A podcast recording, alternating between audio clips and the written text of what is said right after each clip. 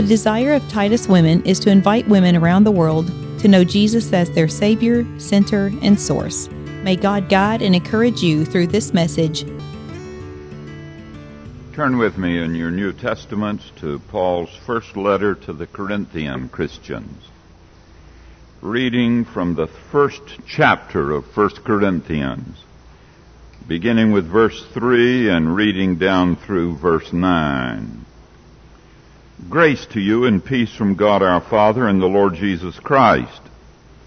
I thank my God always concerning you for the grace of God which was given to you by Christ Jesus, that you were enriched in everything by him in all utterance and all knowledge, even as the testimony of Christ was confirmed in you, so that you come short in no gift, eagerly waiting for the revelation of our Lord Jesus Christ who will also confirm you to the end, that you may be blameless in the day of our Lord Jesus Christ. God is faithful, by whom you were called into the fellowship of His Son, Jesus Christ our Lord. Turn with me also to the little letter of First John.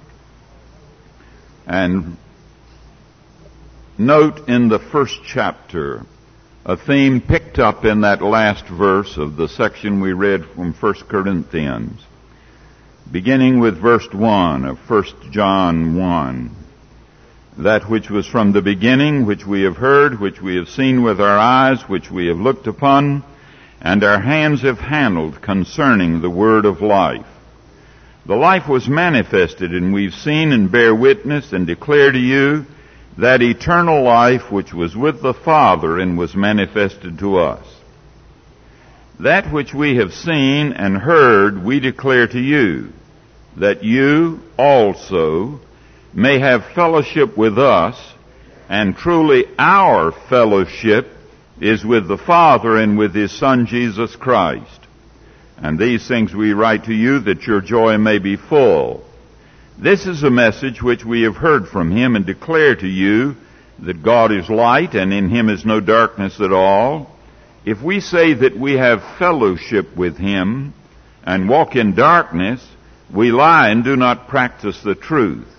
But if we walk in the light as he is in the light, we have fellowship one with another, and the blood of Jesus Christ his Son cleanses us from all sin. There are a lot of remarkable things about Christianity that distinguishes it from all the other religions of the world. But one of the ones that distinguishes and makes it absolutely unique is its value upon any human individual that you can find anywhere under any circumstances. Now, one of the things that characterizes every society is that it has levels in it. And in those levels, there is a valuation that goes with it. And so, some societies put more value on some people than they do on others. And put less value on some people than they do on others. But when you come to the gospel of Jesus Christ, there is no one who is valueless and it almost seems at times as if the ones who are considered least valuable are the ones that in the gospel of Christ are valued the most. So that anywhere that the gospel of Christ has come, it has transformed the condition and the circumstances of stacks of people. If you will go to India, you will find that it's the outcasts that Christianity has done something for in a unique way. They have their caste system and everybody is graduated in value down and then the outcasts are the ones that are relatively valueless. But the missionaries carrying the gospel of Christ said, when Christ died, He died for one of them just as much as He did for a Brahmin. And in the mind of God and in the heart of God, the poorest, least outcast has eternal worth, and he is just as valuable as the person who's the greatest and the best according to the standards. You go to some cultures where women are not appreciated. And the gospel comes and says that the woman is just as valuable as the man. And so in China, the missionaries came and said, you can't bind the women's feet. If you're going to be Christians and follow Christ, you've got to let them live as normal and have as wholesome a life as the men have. You uh, go to cultures where uh, you have little value placed on children. And you will find that Jesus says, Suffer the little children to come unto me and forbid them not, for of such are the kingdom of heaven. And unless you become as a little child, you cannot be a part of my kingdom. You're aware that uh, it was the Christians that, uh, the Christian church that raised the standard against slaves in the Western world. And if you've never read the biography or the story of William Wilberforce, you ought to do it because it was he who fought the battle all his life until in the British Empire the slaves were liberated and that put the pressure on us. And do you know what caused it? He had to take a trip to carry his mother and his sister down to the Mediterranean for, for vacation and the only way to travel was by coach and it's a long ways from London to the Mediterranean by coach. So he looked around for a friend to travel with him. He appreciated his mother and his sister, but he wanted a little male fellowship. And so he found a friend who was willing to go with him. So they took two carriages. And he and his friend rode in one carriage and the women rode in the other. And the, William Wilberforce said to his friend, now, it's going to be a long trip, so we ought to take some books. And so one of the books that they took was Philip Doddridge's The Rise and Fall of Religion in the Soul of Man. And they read it, and by the time they got to the Mediterranean, William Wilberforce, who had little belief in God or anything religious, member of parliament, and from the nobility, began to get a hunger for God. The next year, when he took his mother and his sister to the Mediterranean, he asked his friend and they took two Greek testaments. And they read the Greek. It's interesting when a member of parliament can read the Greek New Testament, isn't it? Be nice if we had some congressmen like that today, wouldn't it? But anyway, they read their Greek New Testaments all the way to the Mediterranean and back, and when they came back, William Wilberforce was a believer in Christ, and out of that he said, you can't treat black people any differently from white people because Christ died as much for them as he did for anybody else. Now what that means is that the cross gives us a remarkable evaluation on human beings. And if Christ died for all men and all women and all children, died for every human being, then every person you will ever meet has eternal worth. That's the only way you can explain the Salvation Army. I remember when I ran across for the first time Harold Begbie's Twice Born Men. Harold Begbie was a student of William James at Harvard, and he became interested in the Salvation Army, and he went to London. I'll never forget reading the story of old Born Drunk, found on a bitter cold night under a pile of rags. Somebody thought there's something moving under there and they opened it, pulled it up, and there was a mortal human being, dead drunk, beggar, wastrel, and they led him to Christ and he became one of the great witnesses in London through the Salvation Army. And in our society, our society can scorn a fetus and say, just a cluster of cells, but we say no, it's a person. And if it's a person, it's one for whom Christ died and has eternal worth. Now, the cross places an unusual value on a human being. You are worth the very blood and life of God because that's what He paid for you. But now there's a second line in the Bible about value on human beings that may be even greater than that. Because why did he die? What does he want us for? The incredible thing is it's not just his mercy that says, poor things, I don't want them to go to hell and spend their life eternity there, and so in compassion he looks upon us. It may be that the greatest witness to the worth of a human being is the measure of intimacy in the fellowship that God wants to have with you. If you don't value a person, you won't want intimacy with him.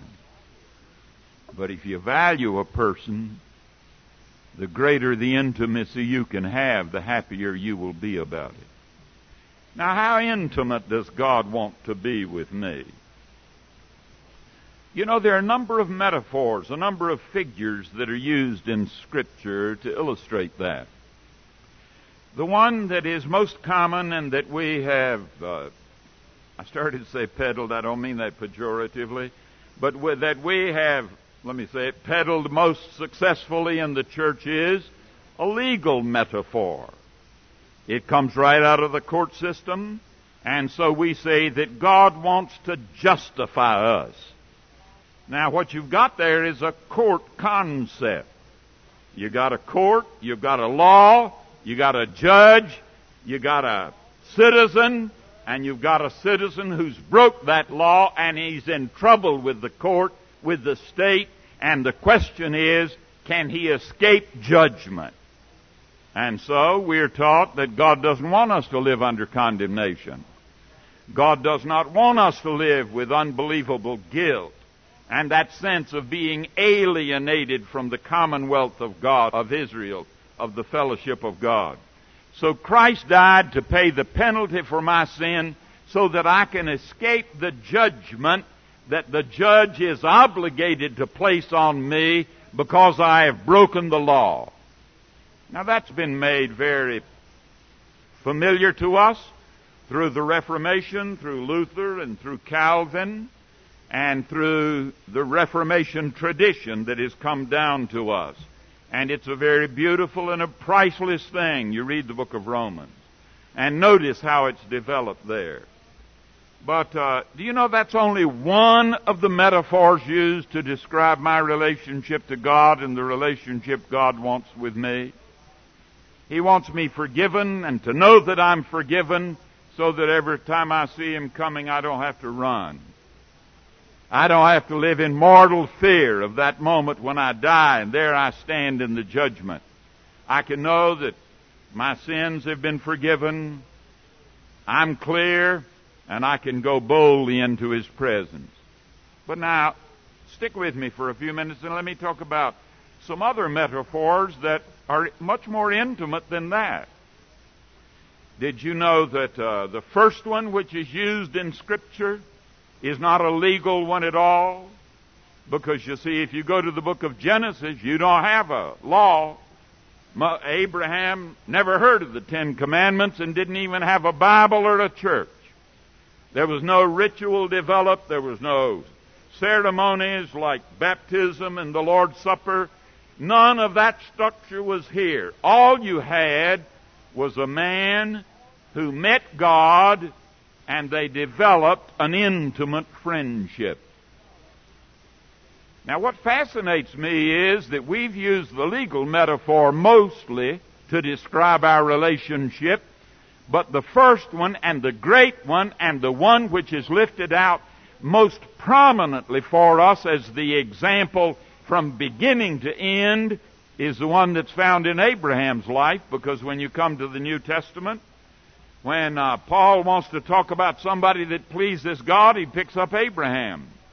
He writes it in Romans, he does it in Galatians, it's done in Hebrews 11, it's done in James, where when they want to show a model for you and me, it's a man that never heard of the Ten Commandments or the law of Moses.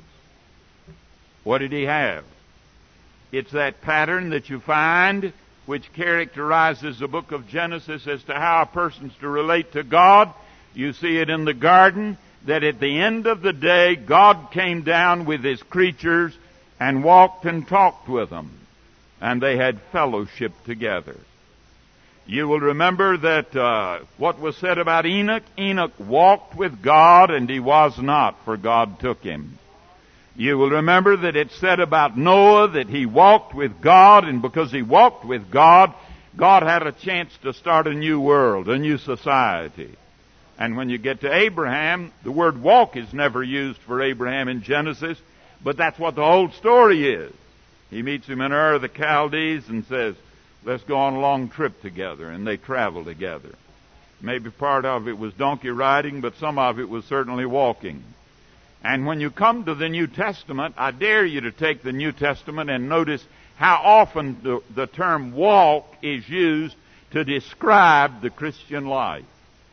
But when the Bible talks about Abraham and his relationship to God, what I love is, if you look at Isaiah 41, if you will look at Second Chronicles, if you will look at James in his reference to uh, Abraham, what it says is, Abraham was the friend of God.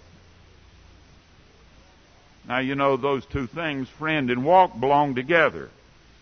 Do you ever go to walk with anybody? I can tell you who you walk with if you walk with anybody, unless you got business that demands you be there. When you look for somebody to walk with, you look for somebody you like. And God looks down and says, I want you to walk with me. I want you to go on a long walk with me. Did you know God wants to be a friend with us? And that's the first one. And there is something sacred about friendship, isn't there? You know, there are a lot of joys in getting old because there are a lot of things that get sweeter the longer you have them. And one of the things I love about getting old is how long some friendships can be. Do you know how long I've known Andy Miller? He was a freshman in college, working in the bakery with me. And that friendship has continued across the years. But I come to Indian Springs, and I see Reggie Edenfield. He talked to me about entire sanctification when I was 13 years of age. I come back to Indian Springs and pick up the friendship. It's holy. It's sacred. God says, I want that kind of relationship with you. You know, we do it this way, and He says, I want to do it this way. But now that's only one. As you go through the Old Testament, you get to Exodus, and you got the legal one started, and the civic one. But as you go through the Old Testament, you begin to get another one. It's interesting the way it develops. It's the family one. Now, do you know, you say, when you get ready to pray, you say, Father, and you say it so casually. Did you know that Abraham never once called God Father? Did you know that Moses never once called God Father? Do you know that you've got to go in pretty good ways into the Old Testament before that relationship begins to develop? You will remember that first of all, God says, Israel is my son. As Hosea says, I brought my son Israel out of Egypt. And in the beginning, that figure is used of God in relation to the whole nation. But you get to David and God looks and said, This is my son. This day I've begotten him. And so you get an individual who's his son. And then he's the prefiguring of Jesus, and Jesus comes and he's his son. And Jesus says, I want everybody to be my brother and sister. And if you're going to be my brother and sister, you're going to be a son or a daughter of the same one that I'm a son to. And the family begins to open up. And he says, when you pray, I want you to say, Our Father which art in heaven. Now, do you know how radical that is in uh, some of the religions of the world? You know, one of the greatest sins a Muslim could ever commit would be to call Allah Father. I met a Muslim lady. She had been a Muslim lady, a very prominent lady in a Muslim country who had become a Christian. And she told about the thing that kept her for a long time from becoming a Christian. Because she said, I knew that if I called God Father, He would strike me dead for blasphemy because you couldn't get that intimate with God. And when her heart hungered and hungered and hungered, finally one day, she looked up in stark terror. I'll never forget her telling us. She looked up in stark terror. She wanted to be saved. She wanted to be a Christian, and she said, Father, and fell flat on the floor, physically prostrate, waiting for God to strike her dead. And she said, instead of him striking me dead, he came and whispered in my part, Daughter. The Father hears him pray, his dear anointed one. He cannot turn away the presence of his Son. His Spirit answers to the blood and tells me I am born of God. My God is reconciled, his pardoning voice I hear. He owns me for his child. I can no longer fear. With confidence I'd now draw nigh and Father, Abba, Father, cry. I don't know what you think about when you think about that, but I think about Abe Lincoln and Tad. You remember that Tad was just a boy when Abe was in the White House? And one day Abe had all of the major counselors that he had together, the military leaders and the political leaders, because there was a question as to whether the nation was going to survive. And in the midst of an intense political discussion that had to do with the very life of the nation, suddenly the door banged open and in came Tad and climbed up on his dad's knee. And he didn't call him Mr. President, he said Dad, or Father, whatever he called him. And Abe turned and got the business with his son straightened out before he saved the country, the nation. I don't know about you, but I like that. You and I have access to God like that because we're His children. But as you go through the Old Testament, that develops, uh, there is another one that's even more intimate that develops. And that's the marital one, the spousal one. Do you remember when in the Old Testament a biblical philosophy of history began to develop? God had called Israel to be the means of reaching the world with the knowledge of the true God. They were to be the one to bring the light to the Gentiles. And he said, You are my elect nation. I'm your God. You're my people. But do you remember Ezekiel's philosophy of that? You remember he says in chapter 16 of Ezekiel, he says, Israel, speaking to Israel, says, When you were born, your father was an Amorite and your mother was a Hittite. And when you were born, neither one of your parents wanted you. And so they pitched you out into the wilderness and left you in your blood to dry and to die. And the Lord God said, I came along and saw you in your blood dying in the wilderness. And I took you and bathed you and fed you and clothed you and nurtured you until you became a young lady. And when you became a young lady, you had a beauty about you that drew my heart, and I threw my cloak over you and claimed you as my own. You are my bride. Now, it's interesting, isn't it? From friend to citizen to uh, child. Now, child's relationship to a parent is very intimate, but not nearly as intimate as the relationship of a spouse to a spouse. And isn't it interesting how exclusive that relationship biblically is to be? I'm to have a relationship with Elsie that as long as I live, nobody else in the world has the opportunity of having.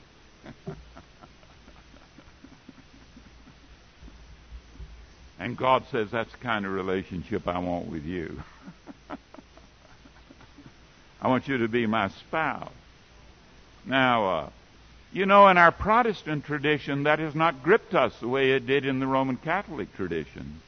And we've lost something. I'll never forget reading was that Tommy Walsh was dying, 28 years of age. Young man so brilliant that Wesley said he thought of him as his successor. And he was unconscious and then he regained consciousness. There was someone sitting in the room and said he sat up suddenly, and what happened was something like this. He sat up and lifted his face and said, The bridegroom cometh and calleth for me, and I must go. And he was gone. now, when I read that, I remember Hugh Latimer, Bishop Latimer of the Anglican Church in the 16th century. And if you want a blessing, you ought to stop at the bookstore and pick up a copy of Clara Stuart's Hugh Latimer. It's been put back in print and it's a priceless story of a man who gave his life for Christ. You'll remember he's the one that was burned back to back with, with Nicholas Ridley in the circle, the square at Oxford, and uh, both of them bishops. And when they bound them together, uh, Latimer's turned to uh, Ridley and said, Brother Ridley, be of good comfort. we will light a candle today that will brighten all England. And then they were burned to death. But do you know what happened the night before? They let a very close friend of his slip in to see him. The bailiff who was watching him let him do something he was not supposed to do, and when his friend came in, he brought him a package. And after his friend had gone, he opened the package, and in it was a white shroud. Because he knew the next day he'd have to wear a black gown as he went. But the next morning, when he arose and was ready to leave the prison and go to the stake to be burned for Christ, first thing he did was put on that white shroud. And he said, Today is my wedding day.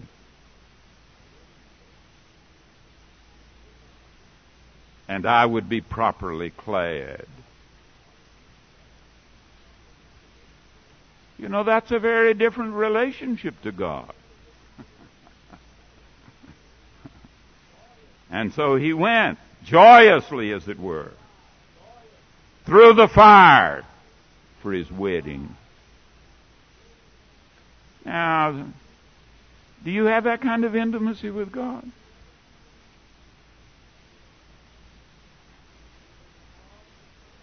If you've ever loved a person, wife or husband or anyone else. I don't care how intimate that is. That's a sign of a reality that is even more intimate and richer and more blessed. You know, God doesn't want you all your days beating your breast and talking about your sins. That's the reason I believe in holiness of heart. He wants us to get beyond that, where we are ready to run into our Lord's arms and into our Father's lap. We are not always breastbeating because we've sinned so much. God wants that behind us, where we get into a deeper relationship with Him. But the interesting thing is, that spousal relationship is not the most intimate one. Because as you go through Scripture, you begin to find in the New Testament something that I must admit for years I slid right over. I don't know about you, but there's some verses I've never been able to handle. So what do I do? I skip over them. and look for the ones that I can assimilate and handle. I want to tell you about three that for years I just slid right over. Well, first of all, before I get to that, let me say there is one that's that's very precious that came to me early and appreciated, and it's the one I should take next. And it is that passage where you will remember Jesus says, Behold, I stand at the door and knock. If any man hear my voice and open the door, I will come into him and will sup with him and he with me. Now, uh, that's what I call inhabitation. Paul talked about it in Ephesians, talked about the mystery of godliness, Christ in you, and Christ in me, the hope of glory. Read the eighth chapter of the book of Romans, and in the eighth chapter, Paul speaks, and Christ is not out there, he's in here. And I thought that's interesting. Elsie takes me to the airport and I fly off to Timbuktu and go alone. And Jesus said, I don't want you doing that with me. if you're going, I go too.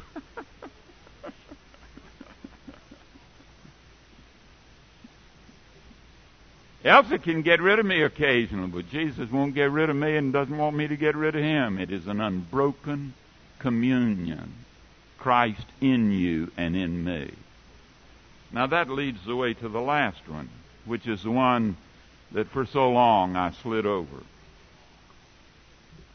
If you will read the 10th chapter of Matthew, you will find that Jesus is talking to the twelve. And he's sending them out to preach the gospel. And as he sends them out, he gives them some instructions. And one of the things he says is, I want you to know that as you go, if they receive you, they get me. And if they get me, they get my Father. And if they reject you, they miss me. And when they miss me, they miss my Father. Now I had read before and assimilated the passage in John where Jesus says, if you accept me, you get my Father. And if you reject me, you miss my Father because I knew the only way to God is through Christ. And if you reject Christ, you've missed God. And if you receive Christ, you get God the Father. And I had no problem with that.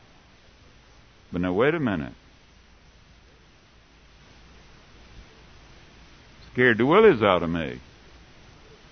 Jesus said, I want you to get to the place with me where that when you go, I'm there. And if they reject you, they've rejected me. And if they reject me, they reject my Father. And if they accept you, they get me. And when they get me, they get my Father. Isn't that an astounding thing? Then I found the 10th chapter of the Gospel of Luke. And Jesus is sending out not the 12, but the 72. And do you know what he says to the 72? You see, when I read that about the 12, I said, well, I guess that's true of apostles. But when he sent the 72 out, he said, if they receive you, they get me. And if they get me, they get my Father. And if they reject you, they miss me. And when they miss me, they miss my Father. So that's 72. And then I came to John 13. You'll remember in 12, the Greeks came and wanted to see him, and Jesus knows the cross now is the only way the world can know his Father. And in the 13th chapter, after he's washed their feet, he says, If anyone comes after me and denies himself and takes up my cross, if the world receives him, it gets me. And if it gets me, it gets my Father. Anyone that denies himself, takes up my cross, and follows me, if the world rejects him, the world misses me. And when it misses me, it misses my Father. The only way I know how to describe that is identification. And you know, there have been a few times in my life when I've seen it work. There are certain people that when they've shown up and they've gone, there's something inside me said, well, he's been here.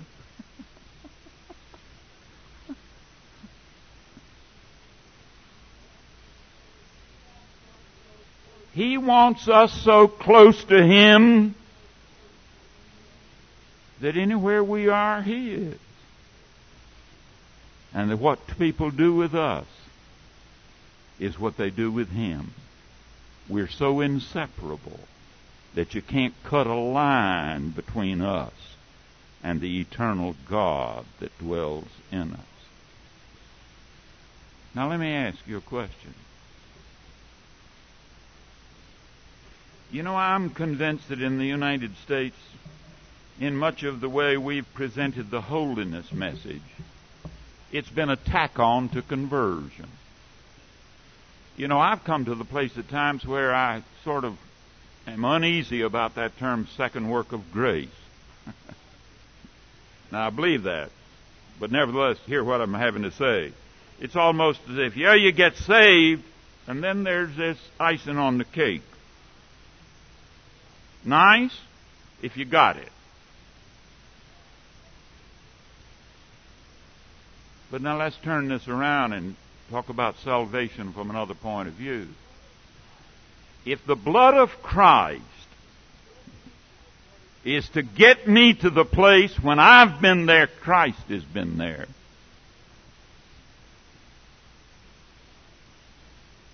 Then I need to be as clean as He is.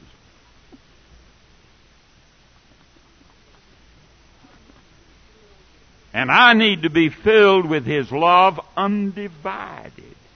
Because the one thing I know about Him is there's no division in His heart and in His love. It's total. Single minded, single hearted. If I'm to know the intimacy with God that God wants me to know, there's no way I can know it with a divided heart.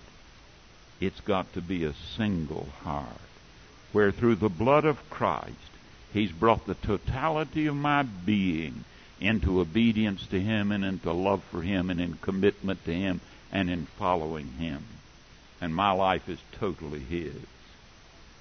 Because you see, if there's a corner of me left in it, when the world meets me, it meets two, not one. And it ought to reject one of those two and reject it fast. And it ought not to be judged for doing it because it's right. But if you come to the place where you're wholly His, then what they do with you, they're doing with Christ because you and He are inseparable. Now, I want to ask you about your intimacy with Him.